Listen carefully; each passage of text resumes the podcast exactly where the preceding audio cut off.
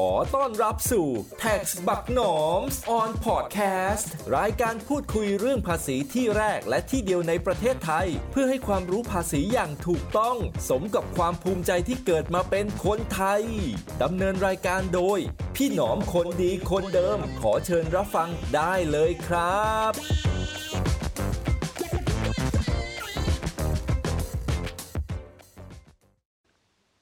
สวัสดีครับ กลับมาพบกับ Tax บักหนอม on podcast อีกแล้วนะครับ ตอนนี้เป็นตอนที่ 57 แล้วครับ ประจำวันที่ 28 ตุลาคม 2562 วันนี้เรื่องที่จะคุยให้ฟังเนี่ย เป็นเรื่องเกี่ยวกับประกันนะครับ แต่ว่าจะมาคุยว่าประกันแบบไหนเนี่ยที่มันเหมาะกับเรา แล้วก็เล่าเรื่องราวของผมเองนะครับ ที่ทำให้เข้าใจถึงความเสี่ยงของการไม่ทำประกันแบบต่างๆ เรื่องมันเป็นแบบนี้ครับ ถ้าใครเคยดูซีรีส์ญี่ปุ่นเรื่องหนึ่งนะฮะเขาจะชื่อว่าเรื่องชื่อว่าฮันซาวะนาโอกิ เป็นซีรีส์ที่ฮอตฮิตมาสักหลายปีแล้วแหละครับ ผมรู้จักเรื่องนี้เนี่ยเพราะว่าพี่หนุ่มจักรพงษ์ เมษพันธุ์เนี่ยครับ The Money Coach ของเราเนี่ยแกแนะนำเรื่องนี้ให้ดูตอนที่แบบผมไปเรียน Money Fitness กับแกรุ่นที่ 20 ก็หลายปีมาละ ก็ไปนั่งดูนั่งดูมีประโยคนึงในเรื่องเนี่ยเขาพูดว่า ธนาคารมักหยิบยืมร่มนะครับให้ลูกค้าหยิบยื่นสิไม่ใช่หยิบยืม คือธนาคารมันจะยื่นร่มให้ลูกค้าในวันที่ฟ้าใส แต่จะเอาคืนในวันฝนตก ประโยคนี้มันกินใจมากคือเหมือนกับท่านได้พูดง่ายคือธนาคารให้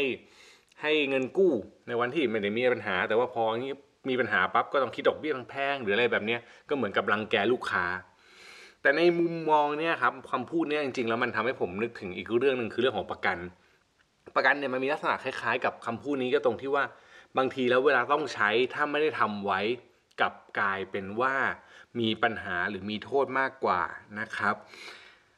หลายคนเนี่ยเริ่มทำประกันหรือมองในเรื่องของประกันเนี่ยจะมองไปที่การลดหย่อนภาษีเป็นหลักก็คือทำประกันเพื่อลดหย่อนภาษีใช่ไหมครับ แต่จริงแล้วเนี่ยมันมีอะไรมากกว่านั้น เมื่อประมาณสักอาทิตย์ก่อนนะครับสองอาทิตย์ก่อนได้ผมเพิ่งคุยกับภรรยาครับผมว่าเฮ้ยเนี่ยฉันว่านะฉันน่าทำประกันเพิ่มนะเผื่อแบบลูกเป็นอะไรไปจะได้ไม่ลำบาก ผมกำลังคิดจะซื้อพวกประกันที่มันเป็นช่วงระยะเวลาที่แบบเขาเรียกว่าเทอมครับก็คือซื้อแล้วก็ถ้าเกิดมีเหตุการณ์เกิดขึ้นเนี่ยได้เงินก้อนนะครับแต่ว่าเบี้ยที่เนี่ยที่จ่ายไปเนี่ยมันเป็นเบี้ยทิ้งก็คือจ่ายทิ้งไป ถ้าไม่เป็นไรก็ไม่ได้อะไรกลับคืนมา ไม่เหมือนประกันพวกสะสมทรัพย์ ผมมีความคิดเนี้ยขึ้นมาเพราะว่ารู้สึกว่าเฮ้ยถ้าเราเป็นอะไรไปเนี่ยลูกน่าต้องมีเงินเยอะกว่านี้หรือเปล่า ทรัพย์สมบัติที่เรามีเนี่ยมันยังไม่พอหรือเปล่าอะไรเงี้ยนะครับ แต่พอคุยกับภรรยาเขาเนี่ยเขาบอกเฮ้ยเธอคิดมากไปแล้ว บางทีมันแบบ เธอต้องมองด้วยนะว่าจริง ๆ แล้วสิ่งที่เธอมีอยู่มันก็ไม่ได้น้อยอะมันก็พอจะทำให้ลูกอยู่ไปได้ แล้วก็เธอไม่ได้มีภาระอะไรที่มันต้องลำบากนะครับอันนี้ก็เป็นเรื่องถกเถียงกันอยู่ ที่จริง ๆ ผมนึกถึงเรื่องนี้ขึ้นมาเนี่ยมันมีสาเหตุมาบอกว่าถ้าเกิดสักย้อนไปสักห้าปีก่อนอะไรเงี้ยก่อนหน้านี้สักห้าปีหกปีอะไรประมาณนี้ก่อนจะมีลูกก่อนจะมาแบบสนใจเรื่องการเงินมาก ๆ เนี่ย แล้วมีคนมาบอกผมว่าเฮ้ยเนี่ยวันหนึ่งแกต้องพูดคำพวกนี้นะแกต้องมาสนใจเรื่องประกันเรื่องอะไรพวกเนี้ย ผมคงหัวเร้อยย้อใส่แล้วแบบเฮ้ยอย่าเพ้อเจ้อดีกว่าแบบไม่มีทางอะก็ทำทำมันไปก็พอแล้วอะไรเปล่าวะเงินไม่ใช่ความสุขทุกอย่างอะไรแบบนี้นะฮะผมก็จะเป็นประมาณนี้อยู่ เพราะว่าจริงๆแล้วที่ผ่านมาเนี่ยเวลาซื้อประกันนะครับ ผมเนี่ยจะซื้อแต่แบบสมัยเริ่มทำงานเนี่ยก็คือ แม่จะมีเบี้ยประกันที่ต้องจ่าย อยู่ของผมเนี่ยอยู่ก็เดือนหนึ่งก็อะปีหนึ่งก็ไม่กี่หมื่น ก็จ่ายไปทุกปีทุกปีแล้วก็ไอ้ส่วนนั้นก็เอามาลดหย่อนภาษีมันเป็นประกันสะสมทรัพย์ ก็คือพอเรียนจบเนี่ยมันก็มีตัวแทนมีอะไรเงี้ยคนรู้จักมาขายประกันผมก็ทำทำเก็บไว้ แล้วก็มีการช่วยกันจ่ายกับคุณแม่อะไรเงี้ยทุก ๆ ปีจ่ายมาเรื่อย ๆ ก็ใช้แค่นี้ครับลดหย่อนภาษี แต่ว่าพอผ่านไปสักพักหนึ่งฮะพอเริ่มมาแบบทำงานอิสระบ้างมีทำงานราชการด้วยนะครับ แล้วก็อยากจะรักษาได้คุณภาพรักษาที่นอกเหนือจากโรงพยาบาลรัฐเนี่ยผมก็เริ่มมาสนใจประกันสุขภาพ เฮ้ยถ้าต้องทำกันสุขภาพเพิ่มเข้าไปเพื่อที่จะได้มีตัวช่วยเกิดเป็นอะไรขึ้นมาเกิดต้องรับการรักษาที่ดีกว่า ก็เติมประกันสุขภาพเข้าไป เติมเข้าไปอีกมีเรื่องของประกันบำนาญแล้วหลังๆหลังๆเนี่ยจะมองว่าเฮ้ยถ้าตัวเองเนี่ยเกิดแก่ไปแล้วเงินไม่พอเดี๋ยวไม่มีตังค์จ่ายค่าน้ำค่าไฟทำอะไรดีวะก็ทำประกันบำนาญเข้าไปอีกตัวหนึ่งสุดท้ายเนี่ยล่าสุดก็อย่างที่บอกก็จะเริ่มมาทำประกันแบบพวก เนี่ยเทอมฟันอะไรพวกนี้ด้วยนะครับ แต่ระหว่างนั้นพอลูกนะครับลูกชายตัวดีเกิดมาเนี่ยปีแรกเลยตั้งแต่เกิดเนี่ยผมก็ทำประกันชีวิต เป็นประกันชีวิตแล้วก็บวกพวกประกันสุขภาพให้เขาด้วย เพราะว่าผมรู้สึกว่ามันมีความเสี่ยงที่เด็กจะป่วยอะไรเงี้ยก็ทำเผื่อไว้ อันนี้ถ้าเป็นคนยุคก่อนก็จะบอกว่าเฮ้ยเพอเจอร์ไปทำทำไม เป็นการแช่งเป็นการอะไรแบบนี้ใช่ไหมครับ แต่ว่าจากประสบการณ์เพื่อนๆที่มีลูกก่อนหน้านี้บอกว่าเฮ้ยหนอมกูบอกเลยมึงต้องทำ แล้วต้องทำเยอะด้วย อย่าทำน้อยพอเข้ามาต้องใช้ขึ้นมาจริงๆเนี่ยหมดตัวเลยนะเว้ยอะไรเงี้ยนะครับ ก็มีหลายคนเจอไปนะเพื่อนผมลูกเข้าโรงพยาบาลไม่กี่วันจ่ายเป็นแสนอะไรเงี้ยผมก็เออโอเค ด้วยความมองการไกลของตัวเองอ่ากล้าพูดแบบนี้คือด้วยความที่แบบว่ารู้สึกว่าลูกเราน่าจะป้องกันความเสี่ยงเรื่องการเจ็บป่วยได้เพราะว่าผมก็ไม่ได้ตัดแบบเลี้ยงเองอะไรเงี้ยนะครับ แล้วก็ที่บ้านเลี้ยงก็คือภรรยาเลี้ยงอยู่แล้ว ก็เลยไม่ได้ กลัวมากว่าจะป่วยแบบถ้าไม่ติดเชื้อรุนแรงอะไรเงี้ยก็เลยทำประกันแค่บางส่วนคือ ให้มัน cover ในส่วนจำเป็น ถ้าต้องแอดมิดต้องมีปัญหาอะไรหนักไอ้ตรงเนี้ยช่วยเราได้ แต่ก็ไม่ทำทั้งหมด อันนี้ก็เป็นแนวคิดหนึ่งที่ผมทำไปก็จะเห็นว่าตั้งแต่ไอคนที่ไม่เคยสนใจประกันมาจนถึงวันเนี้ยทุกอย่างเนี่ยผมเพิ่มขึ้นมาหมดเลย และผมไม่สนใจอีกเรื่องหนึ่งคือผมลืมไปเลยนะครับว่าอันไหนจะลดหย่อนภาษีได้เยอะหรือน้อยผมไม่ได้สนใจ ประกันสุขภาพเนี่ยผมทำแต่ยังลดหย่อนภาษีไม่ได้ทำไปเลยไม่สนประกันลูกเนี่ยมันลดหย่อนไม่ได้อยู่แล้ว แต่ก็ทำไปเพื่อช่วยบำนาญเนี่ยถามว่าช่วยเรื่องภาษีไหมช่วยเรื่องภาษีครับแต่ก็ไม่ได้ทำเต็มวงเงินเพื่อลดหย่อนภาษี แต่ทำตามจำนวนเงินที่คิดว่าครอบคลุม หรือพอจะช่วยเหลือในวันที่เราเกษียณ ลืมเรื่องภาษีทิ้งไปครับ แม้ว่าจะเป็นคนสอนเรื่องภาษีก็ตาม แต่เวลาคิดพวกเนี้ยคิดที่วัตถุประสงค์เป็นหลักนะครับ คำพูดหนึ่งที่ได้ยินต่อคือ แล้วถ้าทำแล้วมันไม่ได้ใช้จะคุ้มเหรออะไรเงี้ยจริงๆแล้วประกันไม่ใช่เรื่องคุ้มนะครับ ประกันเป็นเรื่องของการป้องกันความเสี่ยง อย่างที่บอกไป ถ้าต้องใช้แล้วไม่มีให้ใช้อันนี้ซวยนะครับป้องกันความเสี่ยงไว้ดีกว่าอยู่แล้วนะฮะทั้งหมดที่จ่ายไปเนี่ยผมคาดหวังอย่างหนึ่งคือ ผมไม่ได้คาดหวังว่าแบบเฮ้ยวันหนึ่งฉันต้องเจ็บหนักวันหนึ่งฉันต้องเป็นมะเร็งวันหนึ่งฉันต้องเป็นโรคร้ายแรงแล้วเข้าโรงพยาบาลฉันต้องใช้คุ้มไม่มี คือจ่ายไปแล้วไม่เป็นไรเนี่ยผมมีความสุขละ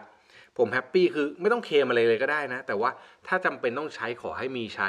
จะจ่ายอะไรจะได้สะดวกจะได้ไม่ต้องไปคิดมาก แล้วมันไม่กระทบไอ้เงินที่เก็บมาทั้งชีวิตก็พอแล้วกล้าพูดแบบนี้เพราะว่าอะไรนะครับมากับกันในชีวิตจริงที่เกิดขึ้นคือ คุณพ่อผมเนี่ยเข้าโรงพยาบาล และแกไม่มีประกัน สิ่งที่เกิดขึ้นคือค่ารักษาที่ต้องจ่ายเป็นหลักแสน เรียกว่าหลายแสนนะฮะต้องจ่ายไปเพื่อให้กับโรงพยาบาลเนี่ยนะครับ พอไม่มีประกันไม่มีใครช่วยจ่ายเราจ่ายเองปั๊บเนี่ยความมั่งคั่งหรือเงินที่เก็บมามันกระทบทันทีนะครับ สมมุติเอาง่ายๆจ่ายสักห้าแสนเนี่ยแปลว่าเงินที่เราเก็บมาได้ห้าแสนเนี่ยหายไปเลยกับการจ่าย ในฐานะลูกผมยินดีจ่ายอยู่แล้วไม่มีปัญหา แต่ว่ามานั่งคิดกับกันคือ ถ้าเรามีอะไรที่ช่วยป้องกันความเสี่ยงได้ การจ่ายพวกนี้ไปเยอะๆเนี่ยมันไม่ต้องจ่ายมันก็ย่อมดีกว่าอยู่แล้วถูกไหมครับอีกคนหนึ่งที่เพิ่งเข้าโรงพยาบาลไปไม่นานก็คือลูกชายผม ลูกชายผมเนี่ยพบ ประมาณสักเกือบเกือบสามขวบเนี่ยก็ป่วยขึ้นมาครั้งหนึ่งแล้วก็ต้องแอดมิดเป็นติดเชื้อไวรัสลงกระเพาะเขาติดเชื้อไวรัสลงกระเพาะเนี่ยเสร็จแล้วพอเข้าไปปั๊บก็คุณหมอบอกคืนแรกนะฮะค่าใช้จ่ายต่อคืนเนี่ย วันหนึ่งมาหมื่นกว่าบาท ผมนี่แบบอยากจะแบบเฮ้ยออกเลยก็ได้นะอะไรเงี้ยถ้าไม่ติดอะไร แต่จริงๆแล้วพอมานั่งคิดดูให้เราก็มีประกันเราก็จ่ายไปสิ หักไปหักมาครับที่ต้องจ่ายให้กับโรงพยาบาลครับจริงๆมันหลักประมาณหลายหมื่นอยู่แต่ว่าจ่ายเพิ่มจริงๆก็เป็นหลักพัน มันก็เห็นว่าในในเคสของลูกเนี่ยกลายเป็นว่าประกันมาช่วยป้องกันความเสี่ยง แล้วก็ทำให้เสียเงินไม่เยอะเหมือนกับแค่เข้าโรงพยาบาลไปฉีดวัคซีนธรรมดาเท่านั้น เห็นไหมฮะสองคนแตกต่างกัน ย้ำนะครับ อันนี้พูดไปไม่ได้บอกว่าจะมาบ่นว่าคุณพ่อเข้าโรงพยาบาลต้องจ่ายเงินเยอะ แต่จะบอกว่าในฐานะลูกผมยินดีจ่ายครับ แต่ถ้าในฐานะพ่อเนี่ย ถ้าผมเป็นพ่อเนี่ย สิ่งที่ผมทำได้นะวันนี้คือผมป้องกันเรื่องพวกนี้ให้กับลูกผมก่อน เพราะสุดท้ายแล้วความมั่งคั่งไม่ว่าจะเป็นที่ผมรักษาไว้แทบเป็นแทบตาย หรือส่งมอบให้ลูกไปก็ตาม แล้วสุดท้ายเขาต้องมาจ่ายเนี่ยมันทุกข์กับว่าทุกอย่างมันเสียไป ดังนั้น ในฐานะพ่อของผม ผมจะป้องกันเรื่องนี้ ไม่ให้ลูกมีปัญหา แล้วก็ป้องกันลูกในวัยที่เขาเป็นเด็ก ไม่ให้มีปัญหามากระทบกับเงินเก็บของผม เช่นเดียวกัน ถ้าเราทำได้เครื่องมือตรงนี้ก็คือสิ่งที่ผมตั้งใจป้องกันไว้ด้วยประกันชีวิตประกันสุขภาพต่างๆนะครับ ทีนี้โดยหลักการประกันลดหย่อนภาษีเนี่ย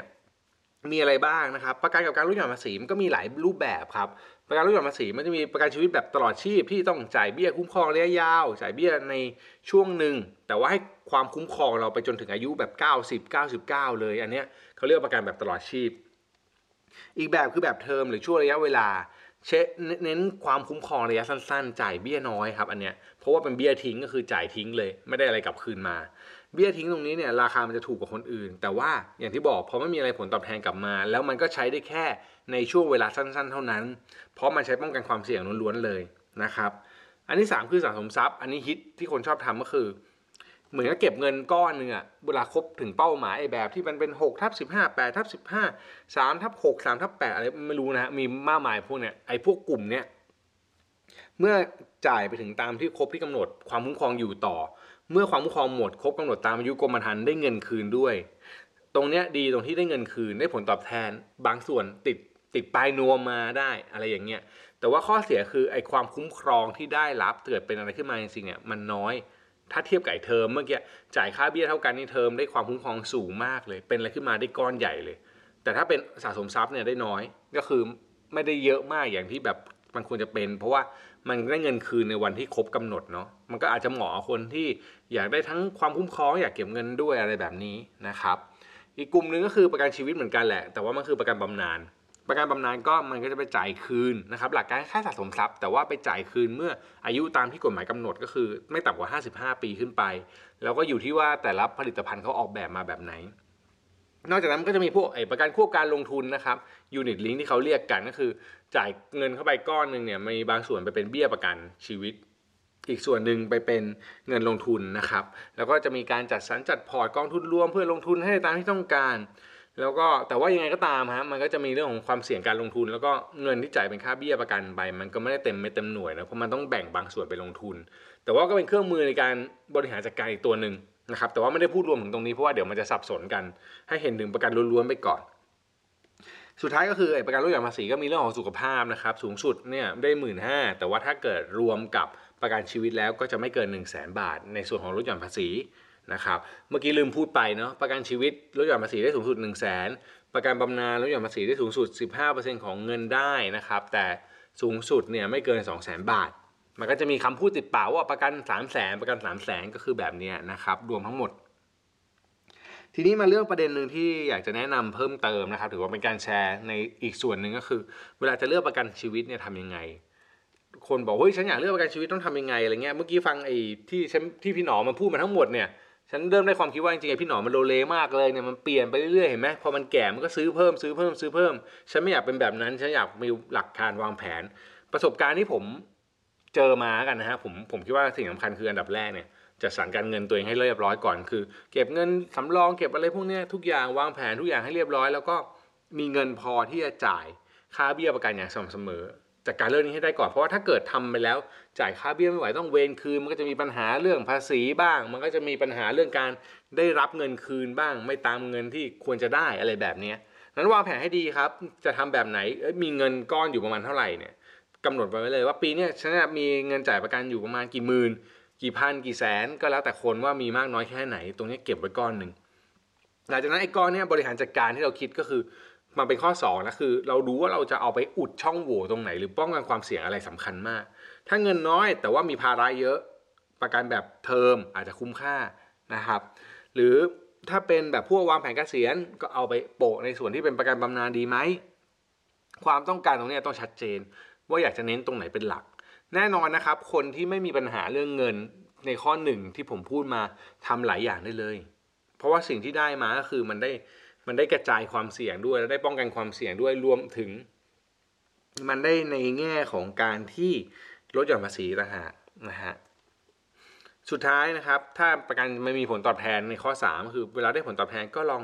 ดูผลตอบแทนที่มันคุ้มค่ากับความต้องการของเรา แต่ว่าข้อนี้ผมไม่ค่อยเน้นเท่าไหร่นะ ก็คือสำหรับคนที่ซื้อสะสมทรัพย์อาจจะดูผลตอบแทนที่ได้รับบ้าง รวมถึงระยะเวลาการจ่ายเบี้ยอายุกรมธรรม์รวมกับ การบริหารจัดการเงินของเราอะไรพวกนี้ก็อันนี้ก็ balance ให้มันคุ้มค่านะครับ หลักๆมันก็มีอยู่ 3 ข้อนี้แหละ ที่มันจะเป็นหลักการคิดและพิจารณา แต่เชื่อผมเถอะพูดแบบนี้มันก็บอกอุ้ยมันก็ concept ว่ะมันยากอะไรเงี้ยขออนุญาตนิดหนึ่งตรงนี้นะครับ แนะนำให้ฟังแล้วกันสำหรับ